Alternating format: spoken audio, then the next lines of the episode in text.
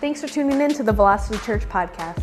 Here at Velocity, we love to hear about how lives are changed. And if that's you, let us know and send us an email at amen at findvelocity.org. Now enjoy today's message. That's what I want to talk to you about today as we get into our psalm. I want to read to you from Psalm 129. This is going to be our psalm for today.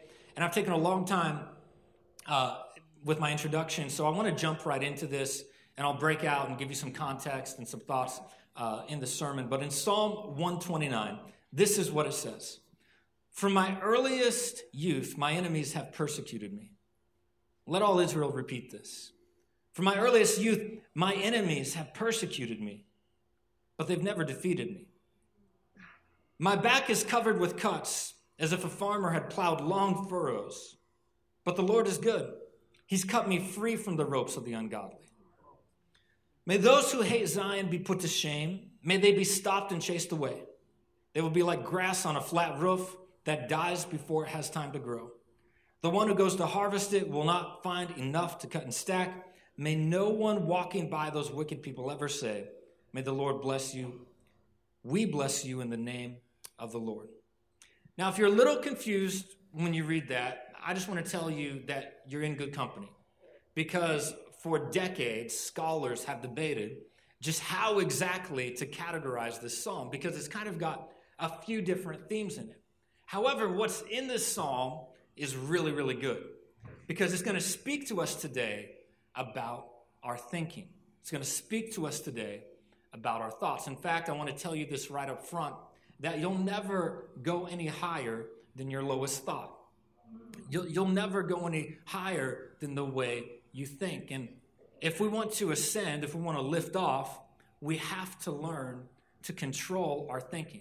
The fact of the matter is, so many of us stay grounded because we can't control our thoughts. And so I want to use this message as our subject, and this is my title if you're taking notes. I want to speak to you about ground control. Ground control. And if you don't like that title, I'll give you a little subtitle that you can write down. It's how to prevent a launch failure. How to prevent a launch failure. So like, isn't that a movie with Matthew McConaughey? No, that's a different, so it's a completely different thing. We're talking about God's word here.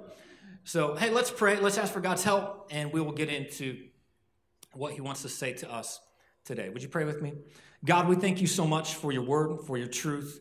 Thank you, God, for what you're going to do in lives today. God, I believe that this message has the power to change the way we pray, to change the way we think, to change the way we approach you.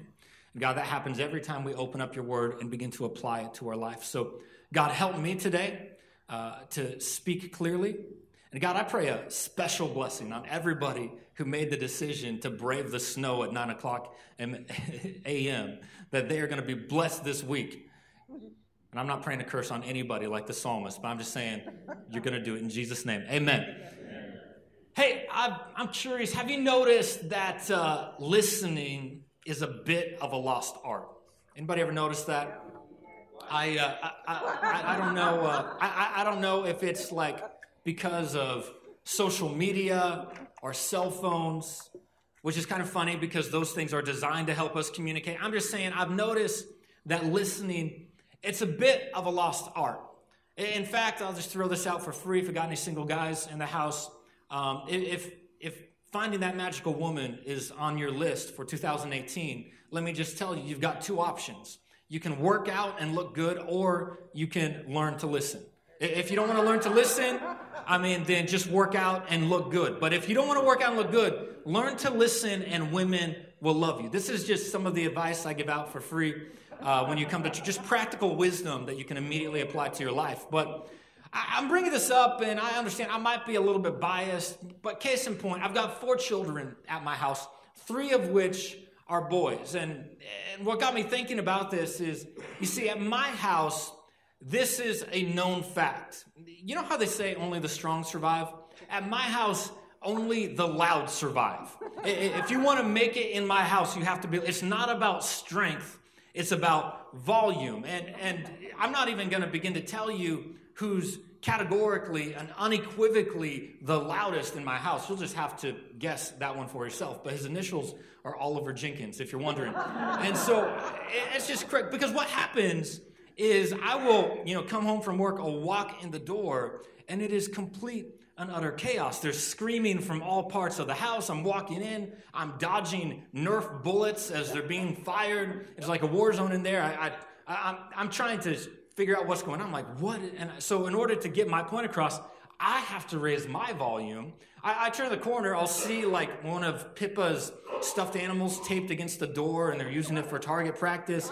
And I'm like, what is going on? What is wrong with you? And chaos still ensues. And inevitably, what happens without fail is somebody gets hurt, something breaks, something goes wrong. And I'm thinking, what is wrong with you? Who in the world, what made you think that this would be a good idea? Why didn't you stop when I told you to stop? And here's what happens you know, they'll end up pointing at each other. He told me, or they'll say, I, I didn't hear you. And, and, and the truth is, it's not that they didn't hear me, it's that they were listening to someone else. You may be thinking, well, what in the world does this have to do with our message and our psalm today? Well, I don't want to talk to you about the voices in your head. I don't want to be known as that pastor. But what I do want to talk to you about is the thoughts that you think. I want to talk to you about the thoughts that you're listening to. And maybe even that picture that I painted for you of the scene in my house would resemble the, the scene in your head. You've got chaos going on with so many thoughts coming at you and you end up listening to these things that, that it, it, it's setting you up for disaster. In fact, I want to give you my main point right up front. Uh, this is the main idea, the main thing I'm talking about. If you don't get anything else out of the sermon, if you tune everything else out after this, if you write this down, at least you'll walk out of here with something uh, that's going to help your life. So it's like, yes, I just got to get one. It's like you know, the answer to the test. So here's what I want to tell you is that you can let your thoughts ground you or you can let your thoughts guide you. You can let your thoughts ground you or you can let your thoughts guide you. Your life is going to be marked by this practice. In fact, none of us will ever change our lives until we begin to change the way we think. I know you've got a lot of goals you want to hit this year, you've got things that you want to see happen. But can I just tell you, all the things that you want to achieve, they don't start with doing, they start with thinking. It's really how you think about it. Scripture actually puts it this way that wise thinking leads to right living, stupid thinking leads to wrong living. I love how the Bible just puts that out there. If you've got stupid thoughts, you've got the wrong thoughts, it's going to lead to wrong living. And so today I want to teach you about thinking. I want to give you some practical steps that I see in the psalm.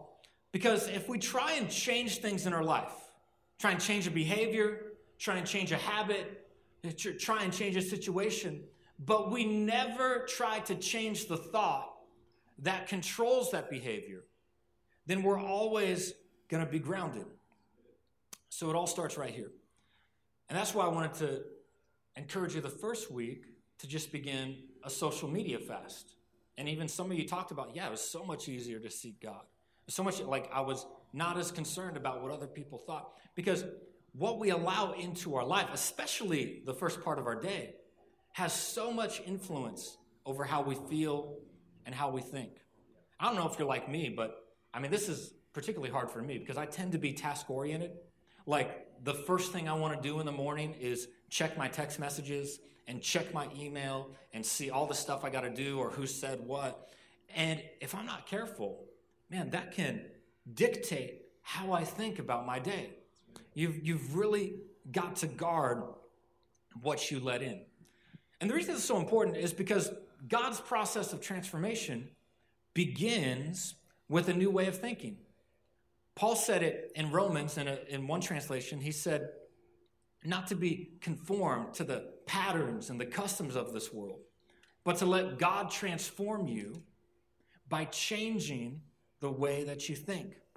That's how God's transformation process works. And so here's the principle is that your life is marked by how well you can control your thoughts.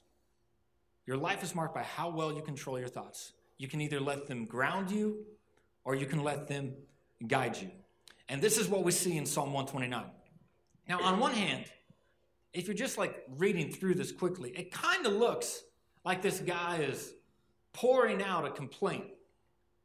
But what you see on closer inspection is that he's actually choosing how to direct his thoughts.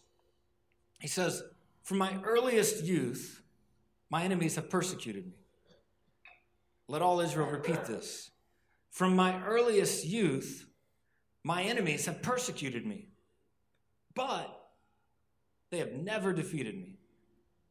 In other words, I'm not denying what's happened, but I'm choosing how I think about what's happened. And maybe what's taking up resonance in your mind as you're here this morning is all of the stuff that happened in 2017, all of the things that you didn't get done, all of the things that happened that you wish would have happened differently, all the things that happened that you didn't expect or that you didn't want. Maybe it's not even 2017. Maybe it's the way 2018 started out for you. Maybe it's fact this year didn't start the way I wanted. I had big dreams and then this happened. I had high hopes and then this thing happened. Here, here's what I want to tell you is that you can choose to look at what happened and just say, well, I'm just the victim here. All of this stuff happened to me. Like I can never get ahead. I don't now I'm really set back. I'm the victim. Or you can choose to look at the fact that you're still standing, that it didn't take you out, that you still have a future in front of you. Say, I'm, I'm not the victim, I'm the victor. I heard one pastor say one time that if you're not dead, then God's not done. Yeah. Like he's still got plans for you that he wants you to fulfill. He's still got things that he wants to do in your life. That he, he, he's got, he's put some God dreams in your heart that aren't over yet. And so if you've had some hardships, but you're still standing, if you've had some difficulties, but you decided to come to church today, can I tell you that's a step forward in the right direction? So that's why the first thing I want to tell you is this that direction is key. Direction is key. If you don't like where you're going, you need to change the direction that you're thinking because direction is key. And the reason I subtitled this, How to Prevent a Launch Failure, is because when I was studying for the sermon, I'm, I'm always, as a preacher, I'm always looking to make connections. I'm always looking, okay, how can I take something and make it relevant and practical and applicable to your life? So I was thinking, well, you know, we're in this series, Lift Off. I'm curious about all the things involved in a rocket taking off and a space shuttle launching. So I started studying that. But what really caught my attention wasn't all the things involved in takeoff, but it was all the things that can happen that can prevent a shuttle from ever getting off the ground. And it was funny because one of the primary things is that that, that causes shuttle failure, causes launch failure, is you got to keep the pointy end up. Now, that's a very simple way of, of saying it, uh, of talking about aerodynamics, but this is true. There, there's all this math, all this science, everything behind it. But what happens is, if it just veers off ever so slightly, it begins to break apart. And perhaps you've seen some videos and stuff of it. It's very important that it stays straight up. And I was thinking, man, isn't that what happens in our lives? We let all these other things come in, which begin to take away our focus from where we should be pointed. And maybe it's just a little thing, but we begin to, to veer off ever so slightly, and then what happened? Our life falls apart. This is how Paul talked about it in Romans. He said, Fix your attention on God, you'll be changed from the inside out readily recognize what he wants from you and quickly respond to it. Unlike the culture around you, always dragging you down to its level of immaturity, God brings out the best in you. He brings the best out of you. He develops well formed maturity in you. See, this is the purpose why direction is so important. It's not just like a better way to live your life. when you're pointed in the right direction, it helps you understand what God wants, helps you understand His purpose for your life. That's why we talk about growth track so much, not because you know growth track is this nice little church thing that we do, but because it's really key to understanding what God wants for you. It's not just a better way to live; it's about you fulfilling the will of God in your life. That, that, that's why we're encouraging to come this week. There's some of you You've been coming to church here for a year and you've never gone through it. Can I tell you, if you would just take this one small step, it would make a big difference in your life. It might be one small step for you, but it could be one giant leap for what God wants to do in your life, for God's purpose being fulfilled in your life. And so we got to stay pointed in the right direction. What happens, we, instead of being fixed on God, we become fixated on everything else around us, on what's happened, how he lied to me, how they let me go, how, she betrayed me, that they hurt me, that they wronged me. We become fixated on all this other stuff. And because how we think determines how we feel, we never get off the ground because we'll never rise any higher than our lowest thought. But what the psalmist shows us is that even though we can't make the circumstances around us change, we can change what we focus on. We can change the direction that we're pointed. He, he said this My back is covered with cuts, as if a farmer had plowed long furrows. But the Lord is good. He's cut me free from the ropes of the ungodly. In other words, they tried to cut me down, but God cut me loose. They were trying to get their digs in, but God delivered me. I like how it says, like a farmer putting in their plows. Notice they went to work on me. They, they, they, went to work. But, you know, what, what they tried to do only served to prepare a place for God to plant a seed for his purpose in my life. I, I really like the fact that this psalm has so much agricultural imagery. And not just because it allowed me to make a David Bowie reference in my title, but I, I like it because what it does is it, it reminds me that thoughts are really destiny in seed form. Have you ever thought about that? Like when you plant a thought, it produces an action. When you plant an action, it produces a habit. When you plant a habit, it produces a lifestyle. And when you plant a lifestyle, it produces your destiny. Your thoughts are really destiny in seed form. That, that's why we got to make sure that our thoughts are pointed in the right direction. We got to keep them pointed up. But it's not just aerodynamics that are the issue. There's all sorts of external factors that can come in and cause a launch failure. In fact, one of the most challenging factors can be the weather, uh, all sorts of things precipitation, lightning, high winds, clouds, all of those things can prevent or, or even cause failure when we go to take off. And that's why I want to talk to you about checking your forecast. Checking your forecast. Now, look, I know it's cheesy, but I'm willing to use some cheesiness if it helps you remember and drive the point home there are going to be a lot of unpredictable factors in your life. And when those unpredictable factors come in, what you need to remember is that God is for you. You need to check your forecast. That's not what a lot of us do, though. Eh, most of us, instead of checking the forecast, what do we do? we check the fearcast. We think, oh, if that didn't take me out, this definitely will. I have no idea what's going to happen now. Man, this is, you know, bad news always comes in threes. This happened. I'm just waiting for the other two to drop. We're, we're always looking for the worst case scenario, but what you need to do is remember that, that God is for you.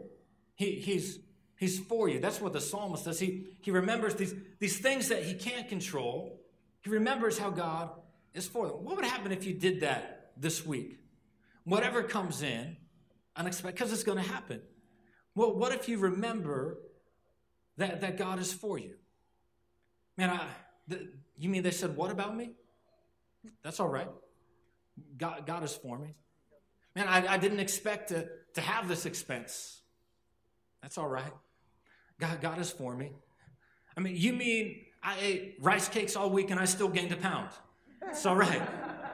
God still loves me. He's, he's, still, he's still for me. You, you got to remember that, that God is, is for you. And that's what the psalmist does. He, he says, I can't change the past. I know these things were hurtful, but he chooses how he remembers it. When, when he remembers what God has done for him, what God has done for him actually propels him forward. So he says, Hey, from my earliest youth, my enemies have persecuted me. Let all Israel repeat this. From my earliest youth, my enemies have persecuted me, but they've never defeated me. Every time he's tempted to retreat back into what has happened, he flips the script. So, what, what I learned is that, you know, they can't really, the, the reason it's a problem is because they set these launches so far out. There's no way they can predict what the weather's going to be like. So, what they do instead is they look for favorable conditions. Man, what would happen if the stuff that comes in, you changed it to look for favorable conditions in your life? Instead of, instead of just griping about what's happened, what if you turned it and flipped it as an opportunity to be grateful? What if, like this psalmist, you, you, you made music out of your misery? You, you turned the problems into a praise. You, you, you turned the frustration into a celebration. You can do that when you remember that God's for you. And I know some of you are like, well, hey, that's good for you, Pastor. That's awesome. I'm glad you're talking about this stuff, but you don't know what happened to me. You don't know what they did to me. You have no idea how this is going to play out. And you're right. I, I, I really don't. That's why I want to tell you this last thing, which is to keep it loud and clear. Keep it loud and clear. See, what I'm hoping you see in this series is that God gets you. He, he, he gets you. I, I want you to know that He gets you. Sometimes, see, I've just learned this in my years pastoring that the thing that keeps a lot of us from coming to God is we think if we can't come to God the right way, then we won't go to God at all. And so I want you to notice the second half of this psalm. He says this because the psalm is broken into two sections. He says, May those who hate Zion be put to shame. May they be stopped and chased away. They'll be like grass on a flat roof that dies before it has time to grow. The one who goes to harvest it will not find enough to cut and stack. May no one walking by those wicked people ever say, May the Lord bless you. We bless you in the name of the Lord. Now, honestly, it's a bit jarring. I know some of you are like, can I play, pray like that? Is that okay? I didn't know. I'm going to actually start praying like that. In fact, it's funny because in, in my Bible, there's little headings above the Psalms kind of help you know what they're about. And it literally says as it says, a prayer against haters. And some of you are like, yes, that's what I want. A prayer against my haters. Some of you didn't even know that was in the Bible, but it is. But I, I want to explain this to you. I, I got to break this down just, just a little bit. First of all, it's not talking about your haters, all right? It's not talking about your enemies. It's talking about God's enemies. It's talking about those who hate Zion. You got to understand that Zion is really used to represent the purpose of God, the, the people of God, and the place of God.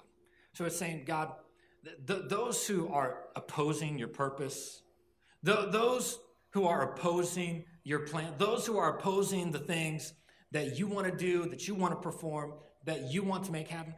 God, I pray that, that those plans would fail. That the things that would stand in the way of your purpose going forth, that, that those would be put to shame.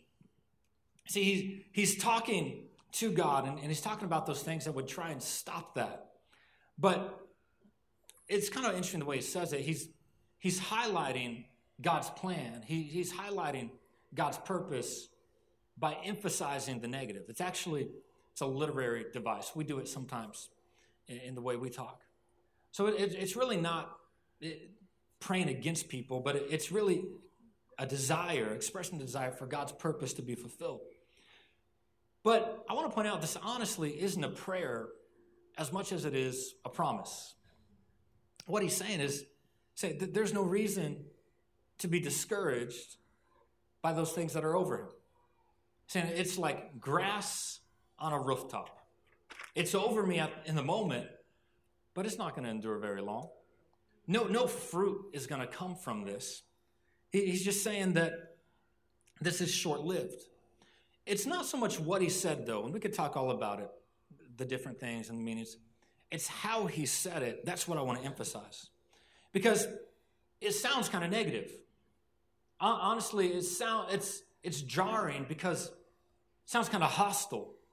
It sounds raw. It, and he's expressing how he's feeling. And sometimes we're afraid to go to God because we feel like we can't express what we really want to say. That's why I'm telling you to keep it loud and clear. Because the number one cause of launch failure is poor communication. It's the number one reason that rockets explode or shuttles explode. It's poor communication. And I was so fascinated by this, I was um, again doing some research and I found on YouTube uh, recording in, inside the shuttle as they're preparing for takeoff. And they were going through all these checks. There were four people in the shuttle, four astronauts, and they're radioing with ground control about all these different things going on. And repeatedly, what they said before they could say anything, every single one of them said loud and clear, loud and clear, loud and clear. They're saying it over the. radio. In fact, if there was ever a, a question on something, they, would have to say it. But it's not really an expression. This, this is the challenge. Th- this is what I want to challenge you with this week is that you, you have to come to God and pray with your mouth. Now, I know that sounds silly to say, but see, what a lot of us do is we worry and we call it prayer. And the problem is you can't fight your mind with your mind. You got to fight your mind with your mouth. Isn't that what the psalmist said in Scripture? He, says, From my youth, my enemies have attacked me. That's the thought coming in. Then what's he say? Let Israel repeat this. He didn't say, Let Israel remember this. So let them repeat this. In other words, you need to say this out loud you need to use your mouth. Yes, from my youth, they've attacked me, but God didn't let me fail. God helped me. God stood with me. God delivered me. So here's the challenge. This is the challenge. This week, every day this week, seven days, I want you to pray out loud. I want you to use your mouth and speak to God. I don't know, it seems like a seems like a simple thing, but Here's what I've noticed I can think a thousand thoughts, but I can only say one thing at a time. It's so important. So, what would happen this week in your prayer time? You just begin to have a conversation with God. I say it that way because a lot of people that, well, Pastor, I don't know how to pray. I don't know how to talk to God. It's like I always get tripped up. And sometimes I hear this and they go on for about 30 minutes about all the reasons why they can't pray. I'm like, well, you don't have any problem talking. Why, why, why don't you just why don't you just talk to God? He, he knows your heart. He knows the things you're feeling. He knows all the things going on in your mind. And here's the key prayer is the lift-off moment. Pr- prayer is the moment where we begin to lift off those things that are we're carrying in our mind that are keeping us grounded, the fear that's holding us down. That when you pray, say, God, this thing is too big for me. I can't carry it. I need you to take it. God, I'm stressed out in this moment, and, and I need your peace. You realize, like, really, the promises of God, you don't need those. It goes without saying, you don't need those when you don't need those. Like when you've got peace in your life, that's not the time to call out to God for peace. Right? The promises of God for when you need them.